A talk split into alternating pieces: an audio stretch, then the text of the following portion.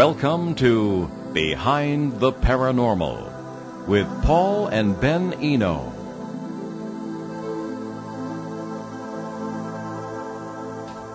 How crazy can the paranormal get? Could extraterrestrials actually be demons? What is reality anyway? Hey there, and welcome to the 194th edition of Behind the Paranormal with Paul and Ben Eno, and our Monday drive time show on WOON 1240 AM and ONWorldwide.com. I'm Ben, and those opening statements oh, for this really weird show today, and giving those opening statements were my father was from my father and co-host and partner in the paranormal, my dad. Right, that's me. Uh, tonight we're diving once again into one of our most popular themes, the extreme paranormal. But the ultra weird will have to wait for just a moment because it's, of course, contest, Contest time. time. Right. All right, so last week's question was of the 10 people who watched the unwrapping of the mummy of King Tut in 1923, how many people died because of the supposed curse that was on the tomb? Well, that was kind of a trick question. The popular myth is that most of those present at the opening of the tomb, uh, never mind the unwrapping of the body, uh, met untimely deaths. The fact is that nobody present at the unwrapping of the mummy suffered an untimely death, save perhaps uh, King Tut himself, who was just a kid. As a matter of fact, not one of them died until at least 10 years later when they started to keel over from old age and all that sort of thing. Of the 26 people present at the opening of the burial chamber, only six died within the, the next 10 years. Uh, the truth is that the newspapers at the time had a field day with the curse, uh, the curse idea. I, mean, I think the press is bad today. You shouldn't have seen them then. Whenever anyone related to Lord Carnarvon, the tomb's discoverer, or the tomb's opening died, the truth, or I should say, uh, the the death was taken as proof of the alleged curse. So not only did nobody die, but nobody got the correct answer to the question. So let's try this. In what year was the Toad Man reported in Lancashire, New England? Uh, not Lancashire, England. Lancashire, New England, Yeah. Uh, So if you can deal with that, call us locally at 401-766-1240 or from anywhere in the U.S. at 800-449-1240. If I don't announce a winner during the show and you still think you have a shot, drop a line to me at benditbehindtheparanormal.com. that was our producer tripping over something. Anyway, okay. Uh, let's, yeah, okay, and the, the winner All right. gets a copy of. Uh, Oh yes, then they get a what do we copy of Turning week? Home, God Hosting, God, Ghosts, and Human Destiny by my dad. Okay.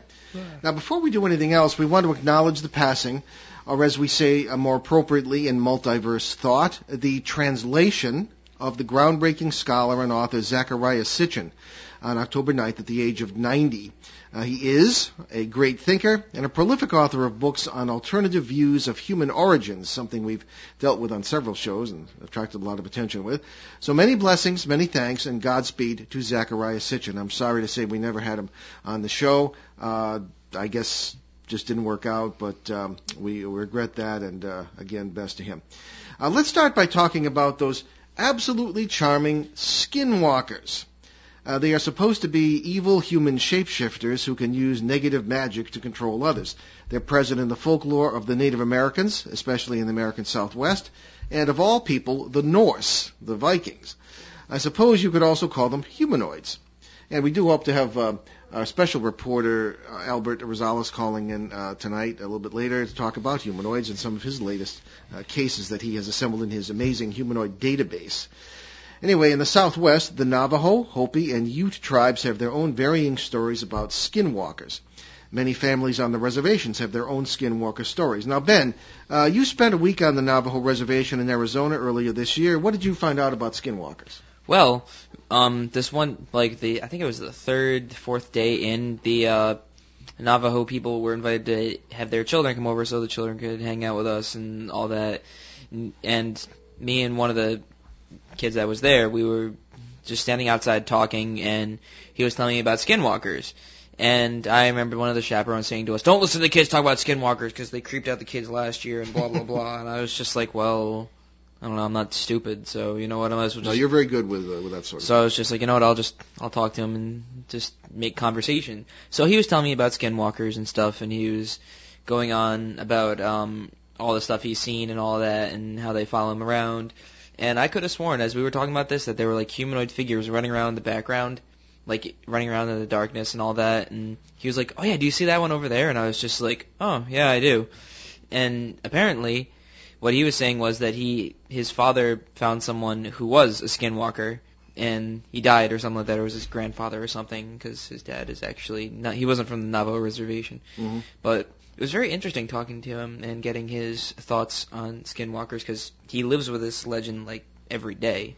So would would you characterize it as kind of a because a, shapeshifter, almost like like a, a wolf man kind of thing, uh, is in folklore or vamp- vampiristic or what, or is it just some kind of stands by itself? I guess you could consider it more of like I don't know werewolf kind of thing, but Oh yeah, right, right, right. so, something like that Huh. kind of because that's that's how the Okay, yeah, we, we'll continue with our talking about skinwalkers here. Thank you, Ben. Um, and we have a caller. Hello, hello. Welcome to Behind the Paranormal. Hello. Hello. Hey, hi. This is Albert. Oh, Albert, of course. Oh, hello. we, we were just talking about you. Yeah, so uh, Albert uh, Rosales, our special reporter. Um, Albert, uh, what do you have for us tonight?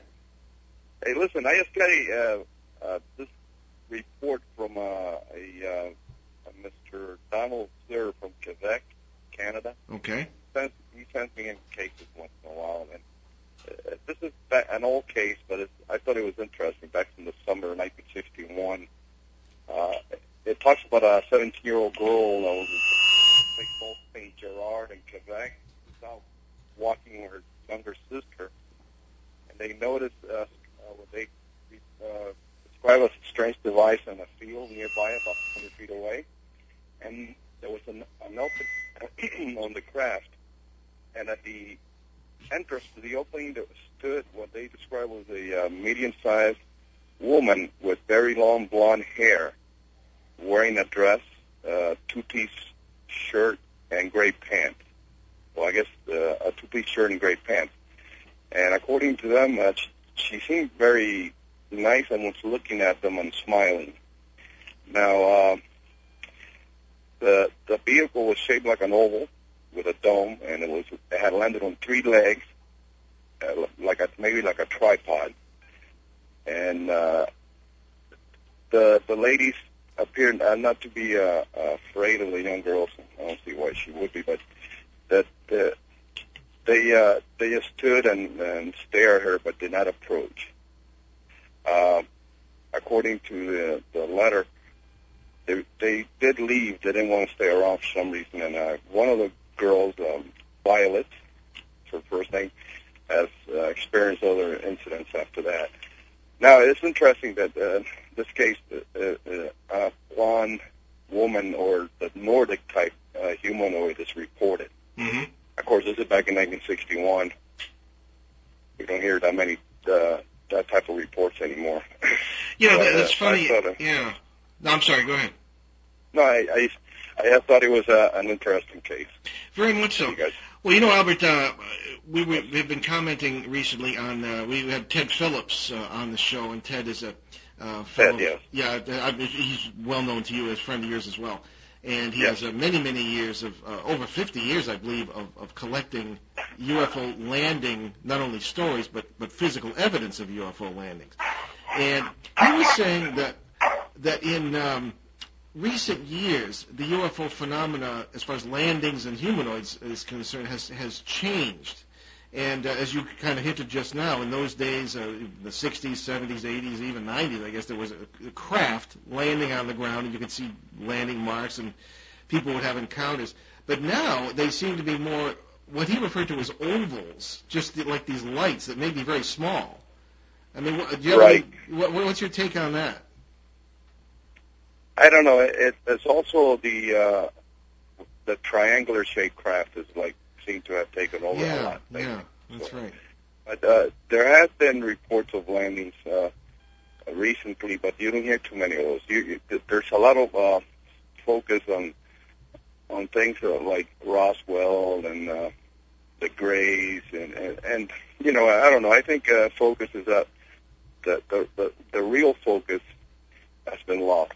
I believe uh, researchers like Ted and others, they uh, I think they know what I'm talking about. I it's uh, what I my feeling is that what's important here is uh, what's the the occupants or the the uh, beings.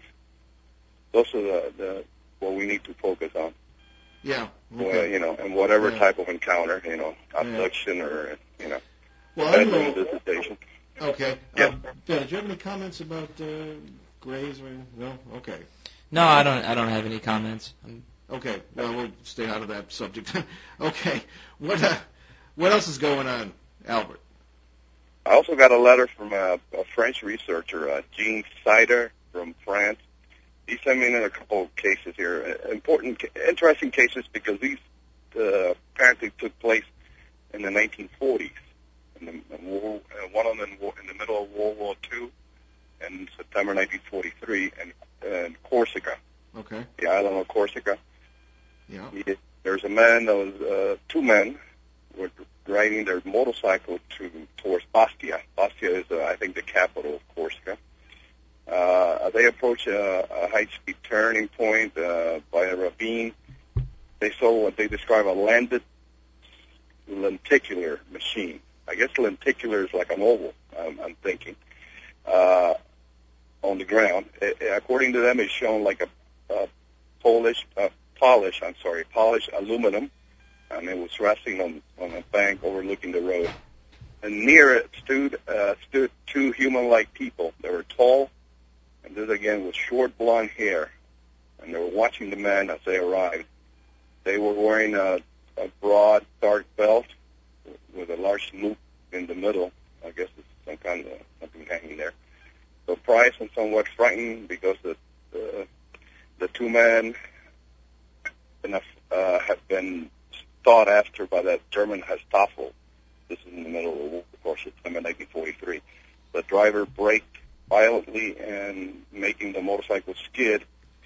Meanwhile, the two people or humanoids rushed back into the machine, which started to wobble and rotate on itself and before it tilted up and disappeared towards the sea in complete silence. Wow. This is September 1943. Yeah. And uh, this is uh, kind of cases that really interest me. Uh, this is right before this is before the so-called, you know, the Arnold uh, pre. This is what we call a pre-Arnold encounter. hmm because Arnold uh, was in 1947. That's when the flying saucer became popular. Yeah, yeah. I'm interested in, of course, the nature of, of any of these beings, and of course, as you say, th- there were several classic humanoid types that would be seen in these encounters. And I don't know a lot about this. You, you, you're the expert, but they seem to be, as you say, the Nordic type, the people with sort of blonde hair and blue eyes.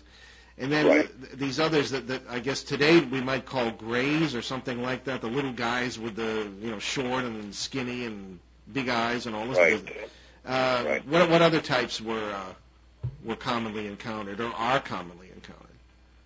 Well, there's there's uh, what they call the reptilian, which at first I I, I didn't uh, find too many of these, uh, those cases, but I have lately I've been seeing a lot of the type of uh, that type of humanoid, Yeah, that's a big subject now, the reptilian type. reptilian. Yeah. And and I'm thinking about those back in 1988 in South Carolina when they had that what you call a flap, where they had uh, several sightings of a tall, uh, huge uh, reptilian type creature. Was that was that the lizard area. man thing Um, they were calling it? Used to, There was one of the first uh, witnesses was a young man named Davis. He was uh, his car had broken down, and he, he saw something come out of a nearby swamp, running towards him. And he looked. He, he said it was huge and looked like a reptile with yellow eyes, glowing eyes, Huh. That would appear to have claws. And very scary. But this is back in 1988. It Oh, okay, there were yeah. several cases. Well, I know there was a case recently uh, where people came out and they they had heard a big ruckus out at at night. I believe this is in North Carolina, and something had literally chewed on their car. and they Yes, they would uh, say the lizard man is back. I, I read that somewhere, and uh, they relate that to back to the reptilian encounter back in '88. Yeah. It could be that it had returned. Well, a lot of the conspiracy theorists have tied into the, and we're not conspiracy theorists here. I'm open-minded, and I've seen some things that make me really wonder, but I really can't call uh, call us conspiracy theorists here. But the idea of the reptilians, who are somehow behind a lot of events and they control things, people will send us videos and pictures of well-known politicians, and on the screen their eyes kind of change. People say, "Aha, reptilian." I don't know. I mean, to me. I mean, people ask about, us about the multiverse idea. Okay, well, suppose yeah, I suppose you could have alter, alternate worlds in which uh, the the comet or whatever it was that killed the dinosaurs never hit, and they went on to develop into thinking creatures, and you, they probably look like reptiles or, or at least lizards. I don't know. So yeah, I mean, all these things are possible. What do you think is behind it? No, I, you know, you know David Icke from Yeah. England. Oh yeah, He's the one that's behind most of these uh, reptilian uh, taking over the world scenarios. yeah. That he says that the whole royal family in England are reptilians. Oh, that's According nice. to him, that's that's his theory. Now, I, like you, I have an open mind, but I don't think I'll, I'll go that far saying that No, not not people yet. out there that you know politicians play. Uh, I, you know, I, I won't say that. Yeah. Well, I respect the royal family. I hate to think that they have scales. I'm sure they don't. You know. Yeah. Well, very good. So, uh, any other cases? Uh, Yeah, well, Come to he your sent me attention? to. Yeah, uh, Jean Siders. The other case is uh, also from uh, France. This is from 1945, October, November, in the region of Aubisque, Pau, P-A-U. That's uh, near the Pyrenees, Pyrenees area. Uh, the witness here is a, was a major. He's a major. Was a major of a small village. Uh, he was uh, going home when in a, in a motor uh, in his motorcycle again.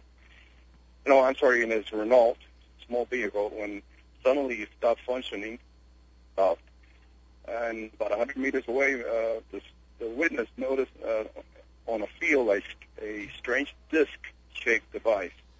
Uh, he called it a disc, uh, resting on what appeared to be supporting crutches.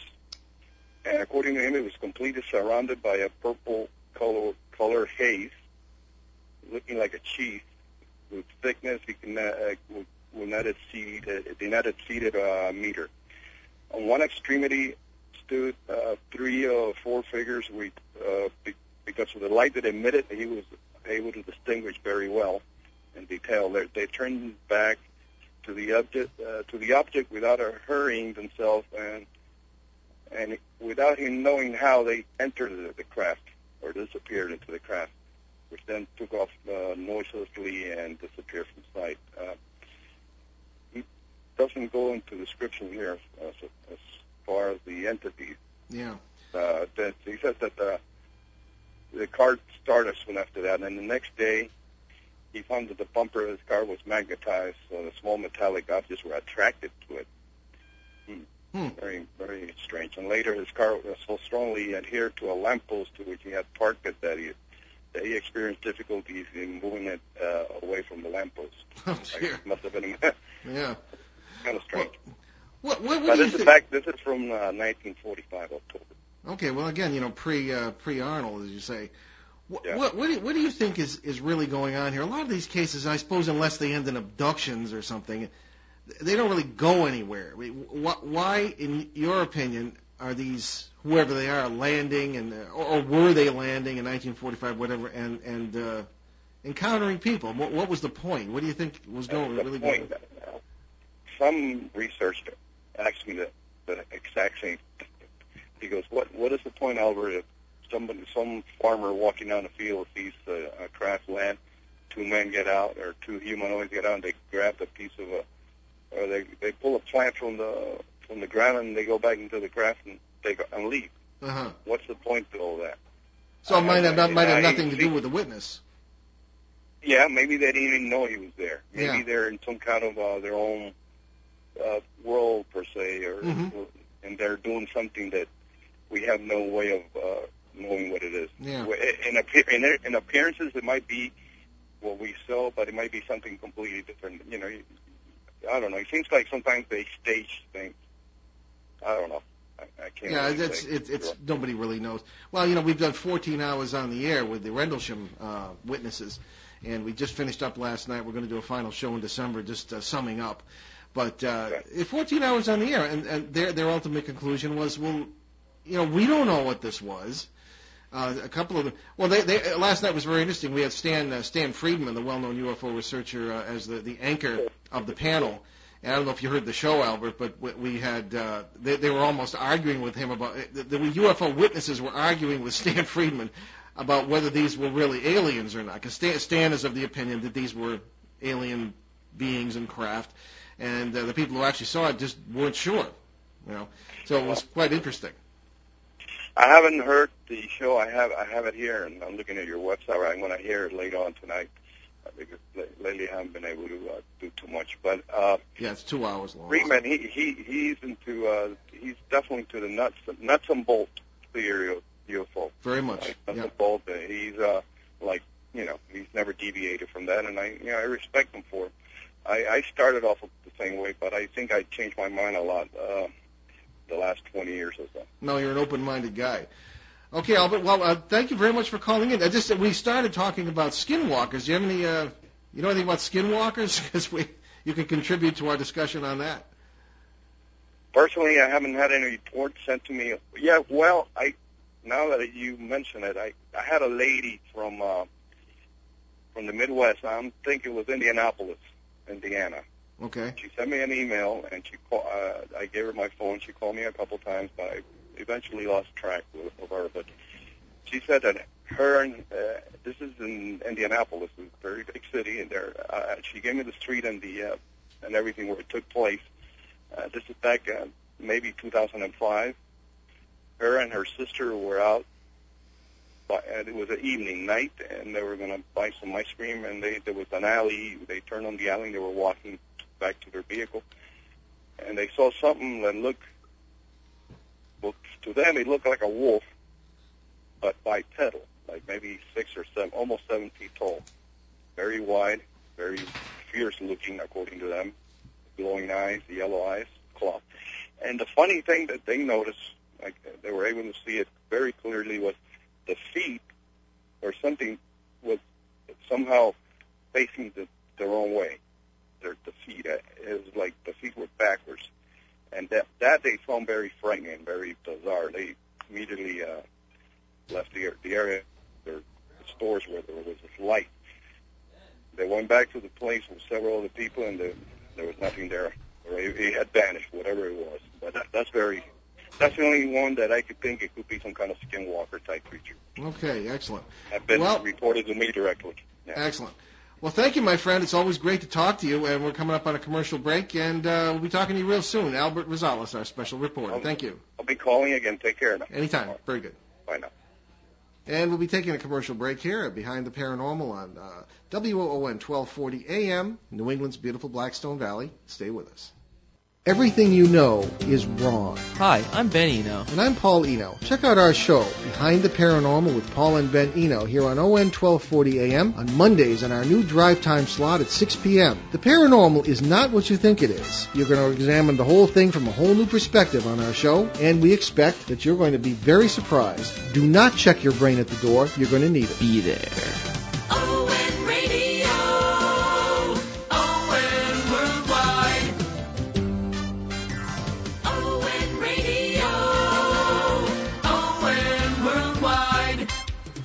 Hi, Rick Pickard here. The great sounds of rock and roll is back every Sunday from 1 to 4. Memory Lane will be playing songs from the 50s and early 60s. Be part of the great memories and sounds. See you there. ON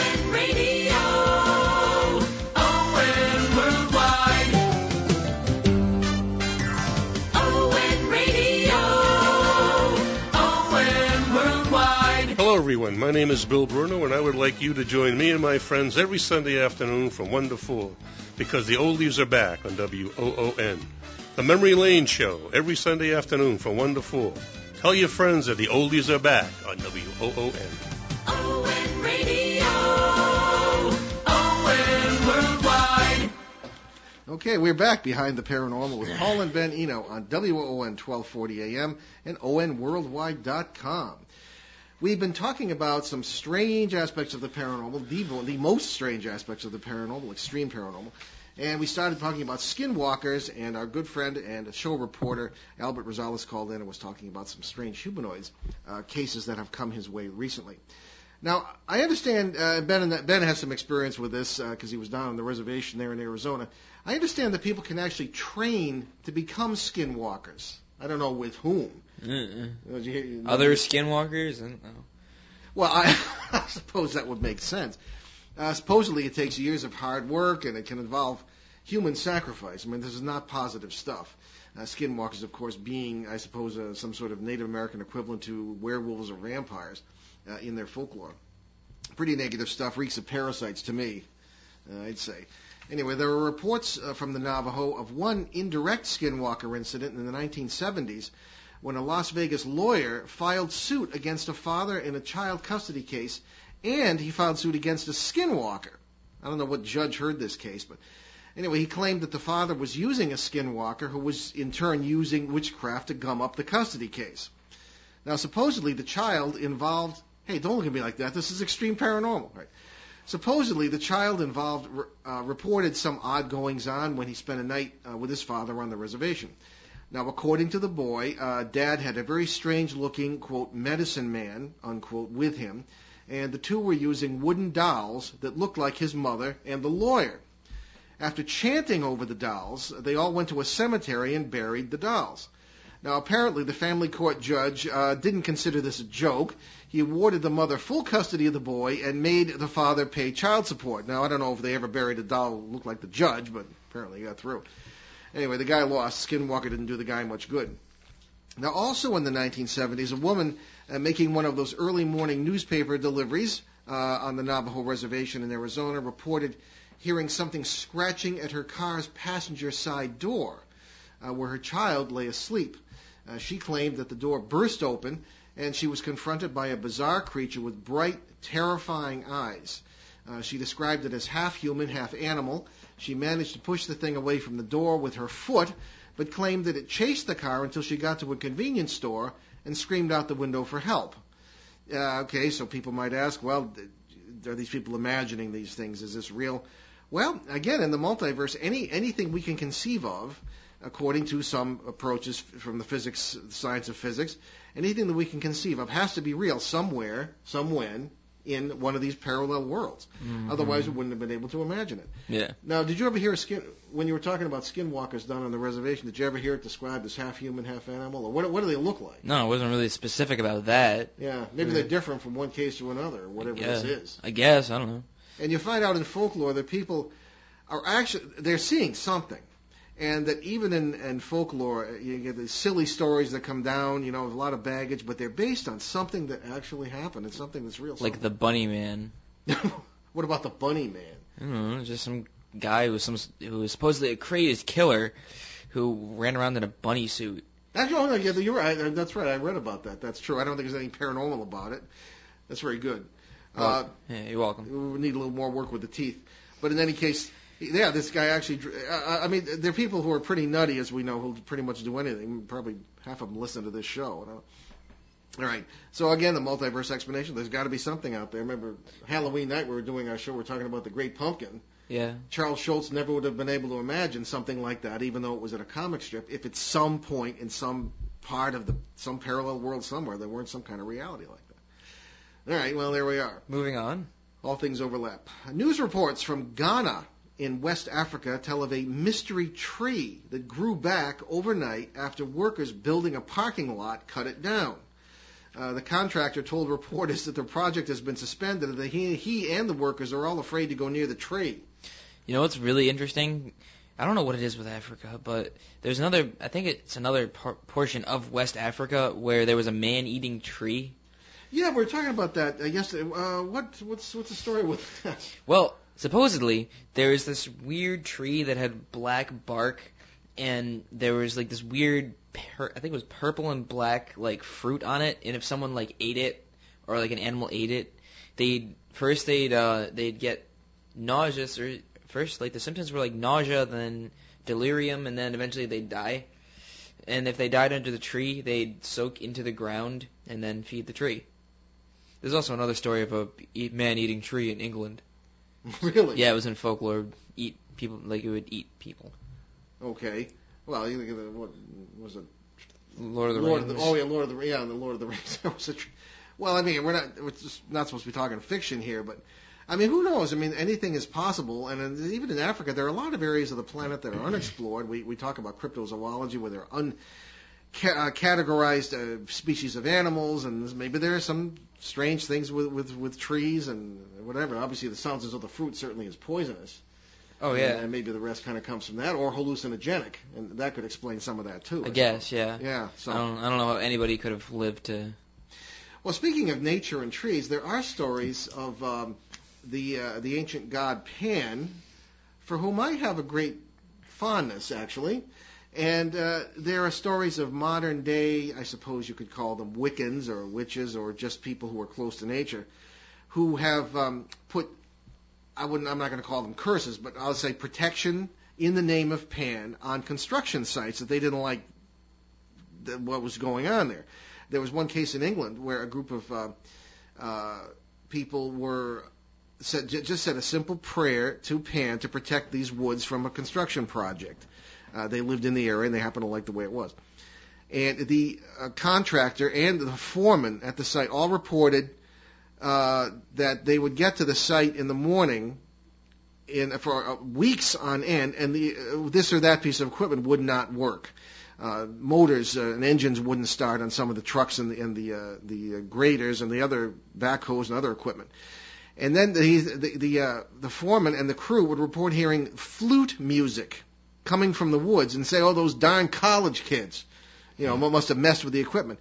Well, I, obviously the flute is or the panpipes are associated with Pan, and I just think it's a riot. I think it's wonderful.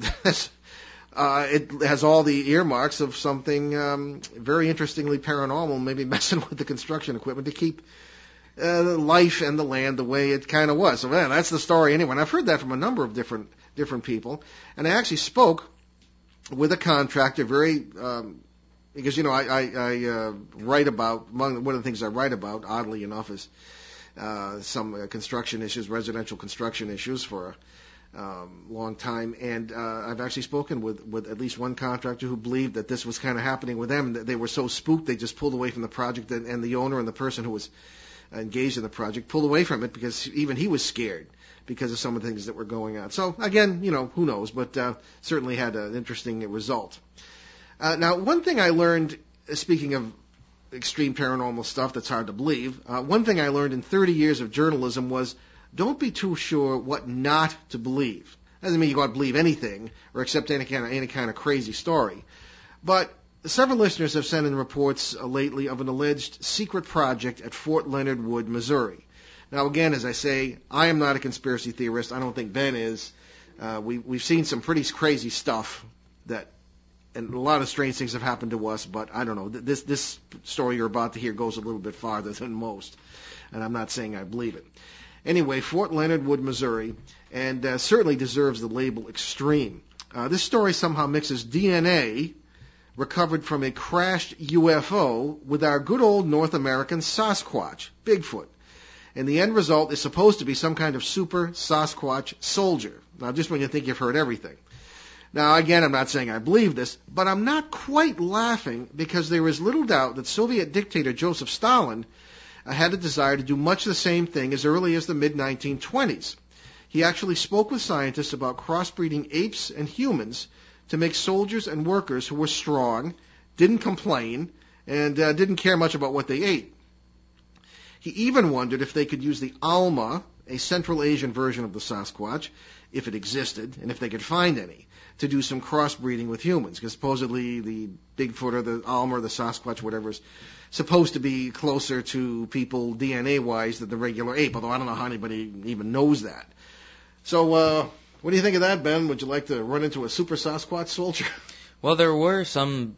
There was a report or something from like Russia in, I think it, I think it was in the late 1800s of this woman that was like. Uh, I, it wasn't a woman. It was like a mix between like an ape and a woman. They kept it in a cage. Oh yes, that was in Russia, wasn't it? Yeah, it was in Russia. It was okay. like towards. It was on the border of Georgia, I think. Yeah. It was near the uh, mount, near the mountains over there. I forgot Yes. what it was. Yeah, and um, they kept it in a cage, and some guy was like in love with it, and wanted to like set it free or whatever. I remember that. that And- that's supposed that there are people in living memory who told stories of this woman who supposed. Now was it? Um, I believed who who uh, was fathered by uh, an Alma, Yeah. supposedly, according to the story. And the, the daughter, the resulting daughter, was very hairy, but what had a lot of mostly human characteristics. And that's right, you're right. I forgot Yeah. about that stuff. And yeah. they found they thought they found like the skeletal remains of it, and then there was the baby, or whatever. The guy had like like she had a baby, and they yeah oh, and they tested the DNA, and the baby was human. So we don't really know what happened as far as that's concerned. yeah. Okay, yeah. You, thank you for reminding me. I've forgotten about that completely. Welcome. Well, there was also the the uh, what was it called? The Humanzee, uh, supposedly a chimp human cross that ended up in America somehow and had um, human characteristics. He ate at the table. Had his fingers were much more human-like and nimble in, in human ways than an ordinary chimps. Although chimps supposedly are very close to us DNA-wise. Yeah. So I, I suppose these things are theoretically possible. So uh, who knows? But what, whether that's going on at Fort Leonard Wood, I don't know. So and again, anybody's guess. Yeah. Um, several readers have written in to ask about a video on liveleak.com, liveleak.com, uh, with Jamaican news cameras recording what appears to be an invisible entity or some sort of energy pulling and pushing a young boy around. Uh, in one shot, the boy with his family trying to protect him is seated in a plastic chair when something pulls the chair up and back. Uh, in another shot, the boy is standing by a wall being interviewed when something clearly grabs his left leg and starts to pull him away until his mother grabs him and pulls him back. Now, I've closely watched uh, that video, and even though I don't know anything about the case, I'm betting that it's legit, uh, simply because I've seen that happen with my own eyes, and it looks exactly like it does in the video. Uh, I'm referring particularly to the uh, case in Bridgeport, Connecticut in 1974. Uh, ben hasn't had the pleasure yet, Nope. uh, but in two of my past cases, both active poltergeist situations, I was in just that position of trying to protect a child. Uh, in one instance, a chair with the child in it and people sitting all around in a kitchen actually rose into the air, and I had to push it back down. And I, and I, and I always say this: it, it felt as though something kind of relented and let me do it, and it did. It did not fall back to the ground. It kind of something came down that was holding it. Pushed. I pushed, and it, it allowed me to do it, and the, the thing landed on the ground. I should say on on the floor without the child being unnecessarily disturbed. Although she obviously felt the chair lifting up.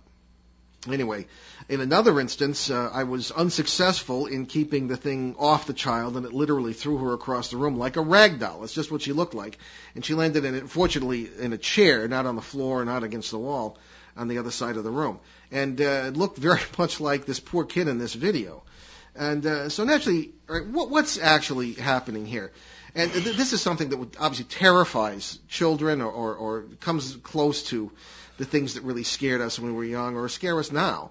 Uh, the poltergeist idea, poltergeist being from two German words meaning noisy spirit. And uh, what I think they are, and what I've seen, is that they are parasitical entities, that we, such as we often talk about on the show, who get so strong that they can literally affect the environment and can create all sorts of problems like this. Now, on the other hand, uh, there is the thought that this might not be entities pulling people around or doing this stuff. It could be just disorganized energies that come from um, the presence uh, or the same processes that allow these enti- these entities to manifest in our particular reality. I'll give you an example. Now, Ben, uh, Ben and I were working on a very interesting case over the weekend uh, at an undisclosed location in Connecticut. It's a case we have mentioned on the air before.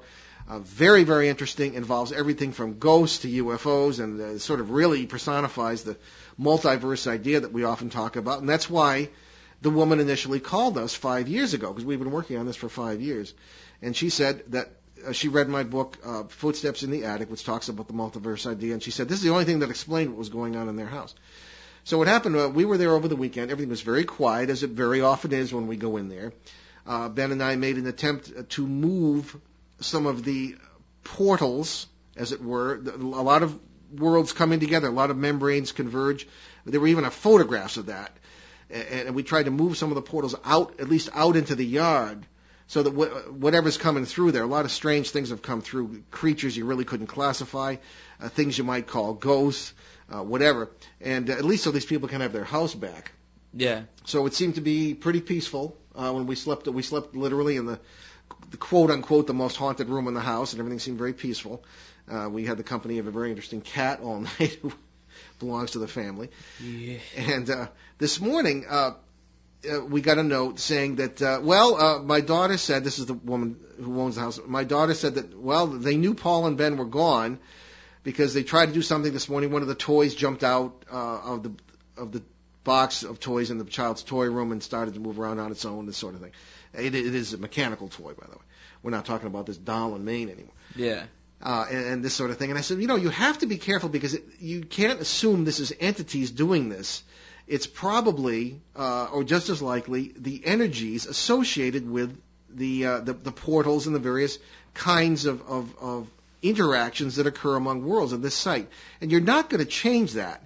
That just it seems to have a lot of, of, of energy in the ground, geotechnic uh, processes that feed this, that, that allow it to happen. And there are a lot of things that have to be lined up. So I said, because she went in and started yelling at it, which is the worst thing you can do, uh, as far as you know, feeding negative energy out. And, and if it is an entity, a, a parasite, it's going to feed on it.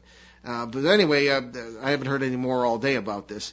But uh, supposedly there was that little bit of an outbreak. But I think it's like when you walk down a hallway and you walk very quickly and you stir up the air and you knock a few papers off a desk. You're not deliberately knocking the papers off, but the energy you create by simply moving through there or opening a door or something, whatever, will blow the the uh, paper off the desk or off the table, and you didn't do it deliberately, but it happened. So that that could be the case here uh, with this toy or with with uh, one of these children being affected. Although I really did, when I was there, feel that it was an entity doing this. All right. Uh, or at least an entity was very close when that was happening. So, again, uh, even having seen it, I can't really explain uh, the whole thing. Um, ben, any thoughts? Well, no, you pretty much hit the nail right on the head with that. Well, speaking of videos, we got a very interesting one this past weekend. Uh, there was uh, there were all sorts of things happening in this house, and we have uh, a, uh, a thorough, uh, rather a, uh true infrared uh, camera we were using uh, for the first time in a case. And the little boy in the house uh, claims that he has a little friend named Ashwar, interesting name, Yeah. and that she uh, is often in this tree. Uh, and we got the impression that this is, uh, you know, there are many species who kind of come together in this house, most of whom are benign, or don't know, or don't care, or, or at least are not evil. Uh, in our sense, and this ashwar was supposedly in this tree. So we, we went out. It was very dark, and uh, we got some shots. And sure enough, in the beginning of this, right in the beginning of this video, you can see uh, what looks to me like a, a, a humanoid. Uh, Albert, if you're still listening, this might be a case for you. A humanoid arm kind of coming down, and a, maybe a hand opening, and then something jumping or falling out of the tree. So whether we got a clumsy alien here or what, I don't know. But um, it's interesting that, as he said, that that's where Ashrar was, and this that's where it was. So uh, that video is. Be, I want to have a few more people look at it. and I'll probably put it on our Facebook page at least, and um, I want to show it to the fellow who's helping us develop our television show and see what he thinks of it. And it was very, very interesting. Um, very unusual. Yes. Yeah. So, um, it, although I don't know if we should have showed it to the people who own the house because they were a little bit antsy.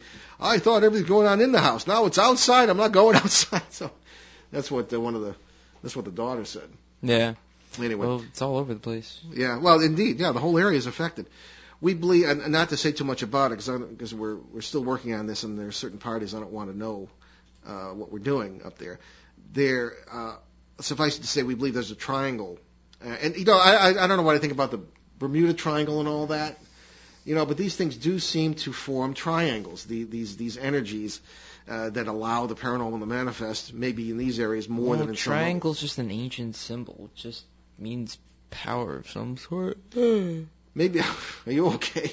yeah. It's an it's an ancient symbol. Maybe maybe that's why it's an ancient symbol. People experienced these powers in the forms of geographical triangles, and in certain Yeah. areas they noticed that. That that could very well be it.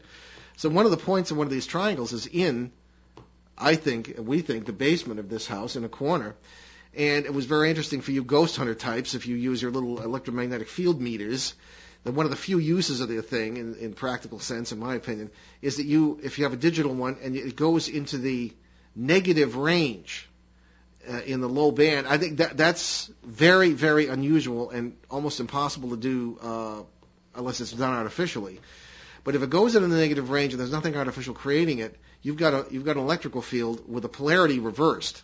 And in our in my experience and in our experience, that means that energy is flowing back and forth from one world to another because it's an open system. Well, if you watch Ghost Hunters it, or anything like that, it's more like I don't know. It's like this finds ghosts or whatever. No, you went to that conference down in um Tampa, right? Yeah, I did. Yeah, I was a speaker at the um, a And conference in. in What, what did they what did they say it did?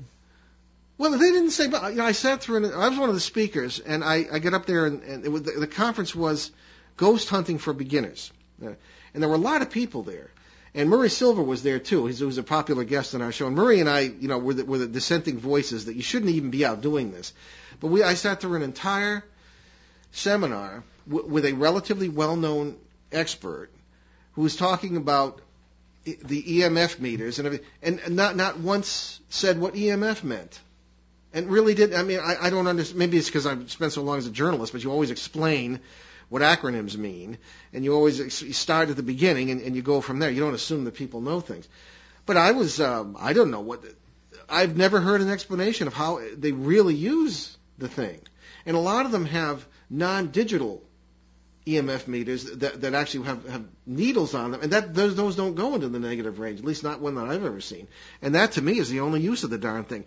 Essentially, they're engineers' tools, and people use them, and electricians use them to find out where there's leakage in an electrical system. Because if electrical current is leaking out uh, out of, you know of a non-insulated area or some area that's not you know it can create a health hazard, but also it will register on this meter and it will show um, that you've got a problem there and you need to fix it.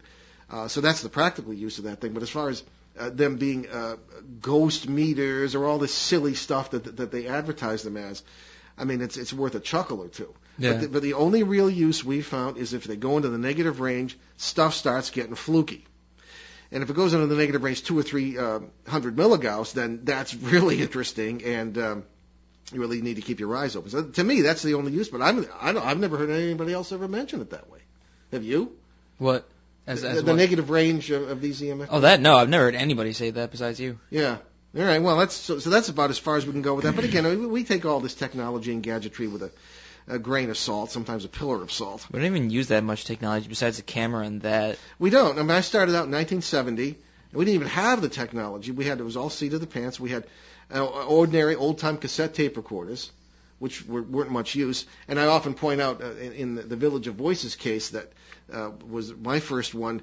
We actually heard uh, voices and, and things going on, but it wouldn't record on the tape. Now everybody gets everything on tape, but they don't hear with the, with the naked ear necessarily. Yeah. So you have, e- we had EVPs in reverse, electronic voice phenomenon in reverse, odd as that was.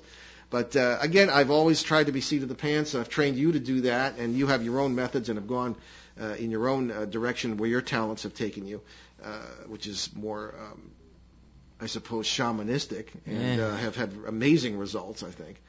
And uh, there we are. So we don't use a lot of technology. So I guess maybe we got time for an email or two. What do you think, Ben? We have a giant stack of them, so yeah. Yeah, wait too. It's like the in bo- in in and out boxes for And like- mostly in. Yeah. yeah.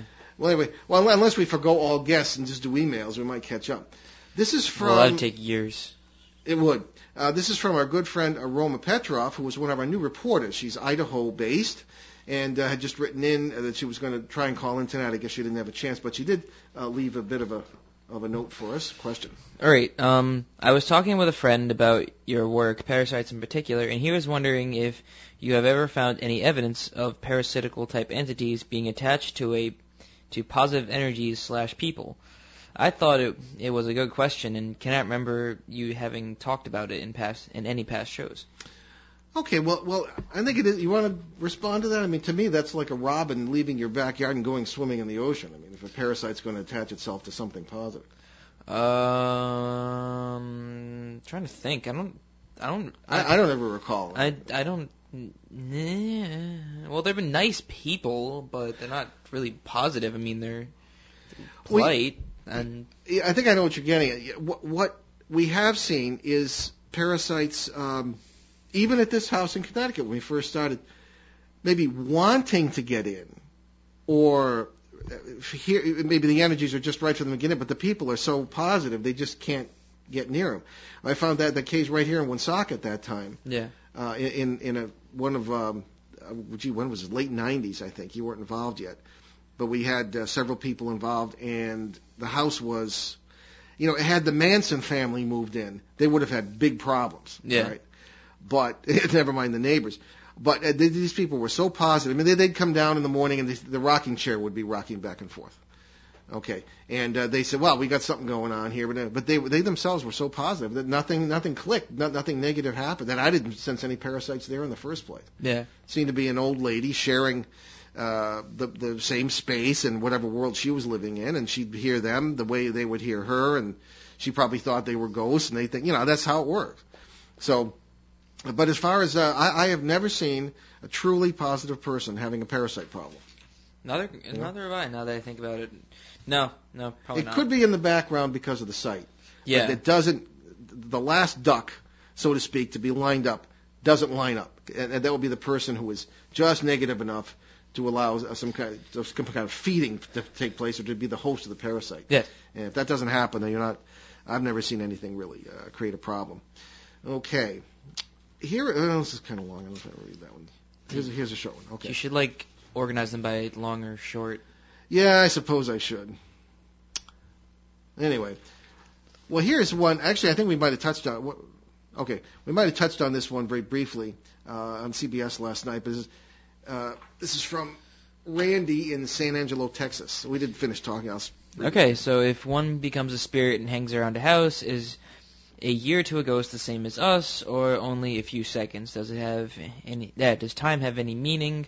Why do some spirits stay around and some go? All right. Well, here we go again with the assumptions, and I'm sure this is well intentioned. But what makes you think, Randy, that these are spirits? We That time is relative. time is relative, especially when we're running- out of time on the show here. So, but in any case, I'll give it as much time as we did last night. I don't believe these are spirits because I don't believe a spirit can be in a whole being. Uh, if you have no body, you are not a complete human being. I believe these are people existing in parallel worlds, parallel realities, as talked about in quantum mechanics and quantum physics, and that you're interacting in that way. So I would say, uh, as far as time is concerned, time is relative. Einstein proved that. It's a function of our consciousness. It passes differently for different people in different situations. There are areas on the Earth where it'll pass more slowly or, or quicker because of the geotechnics under the area. People traveled to the moon. They proved that time sped up a little bit for them and that they didn't age as long. They were traveling about 25,000 miles an an hour. It was very slight, but medical technology at the time was able to see that Einstein was right. The faster you travel, the slower you age. So it's all relative. So I would say, uh, don't worry about it. okay. Uh, I don't think that's, uh, you're either going to be a spirit or you're going to be slow or anything else. Anyway, uh, it's coming down to the end of the show here, uh, here on ON 1240 AM, and we want to say thanks to our good, uh, good friend and producer, Craig Pelletier, and we will see you next week, Monday, December 6th, when our guest will be UFO researcher and disclosure activist Steve Bassett. Uh, Steve has spoken at the National Press Club. He's been taken very seriously. All right, so on our regular Sunday show on December 5th, 7 p.m. Eastern, 4 Pacific, on CBS Radio in Pittsburgh, Boston, Detroit, and Seattle, and online at www.newskyradio.com and at parax.com. We'll be welcoming back British author and folklorist and psychic Cassandra Eason for a look at fortune telling, fate or fraud. And check out our website at www.behindtheparanormal.com and your local radio schedules for CBS radio, uh, CBS stations that carry the show and websites where you can hear us from anywhere.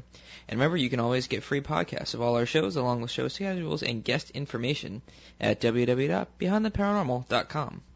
And uh, we, uh, I ask you to check those sites too because we just put up the podcast of the final of our Rendlesham shows, Rendlesham UFO incidents and the NATO air bases in England in uh, 1980. Very, very shocking, very dramatic, witnessed by high-ranking officers, and we had them all on the show. 14 hours we did on that show. We just finished it up yesterday, and they're having a reunion back there next month, uh, 30th anniversary of the incidents, and we do hope to have. Uh, while we can't go there and do it, I wish we could. Yeah. Uh, we're going to be having uh, some pre-recording done with our friend uh, Peter Robbins, who's going to help put us. We're going to put together some kind of show for next month to finish it all up. But it's been very dramatic. And again, behindtheparanormal.com, free podcasts of that. Uh, those are two-hour shows. Okay, and tonight we leave you with a nice positive quote from American artist Florence Seville Sh- Scovel Shinn. Nothing is too good to be true. Nothing is too good to last. Nothing is too wonderful to happen. See you next time. Return to this radio frequency 167 hours from now for another edition of Behind the Paranormal with Paul and Ben Eno.